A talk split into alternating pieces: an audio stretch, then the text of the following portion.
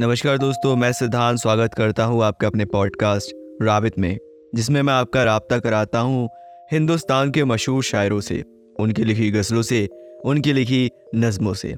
हमारे आज के शायर हैं इंडियन सिनेमा के मशहूर लेखक गुलजार साहब। ये है उनकी लिखी एक नज़म।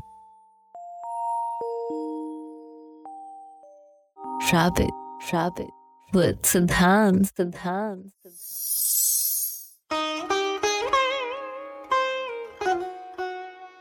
एक ही ख्वाब कई बार यूँ ही देखा है मैंने। तूने साड़ी में उड़स ली है मेरी चाबियाँ घर की, और चली आई है बस यूँ ही मेरा हाथ पकड़कर। घर की हर चीज़ संभाले हुए, अपनाए हुए तू। तू मेरे पास, मेरे घर पे मेरे साथ है। मेज़ पर फूल सजाते हुए देखा है कई बार, और बिस्तर से कई बार जगाया भी है तुझको। चलते फिरते तेरे कदमों की वो आहट भी सुनी है। गुनगुनाती हुई निकलती है, गुसल खाने से जब भी, अपने भीगे हुए बालों से टपकता हुआ पानी मेरे चेहरे पर छिड़क देती है तू।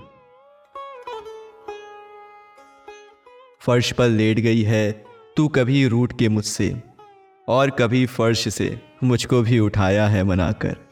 ताश के पत्तों पे लड़ती है, कभी खेल में मुझसे, और कभी लड़ती भी ऐसे है कि बस खेल रही हो। और मालूम है, जब देखा था ये ख्वाब तुम्हारा, अपने बिस्तर पे मैं उस वक्त पड़ा जाग रहा था। अपने बिस्तर पे मैं उस वक्त पड़ा जाग रहा था। एक ही ख्वाब कई बार यूँ ही देखा है मैंने। एक ही ख्वाब कई बार यूँ ही देखा है मैंने।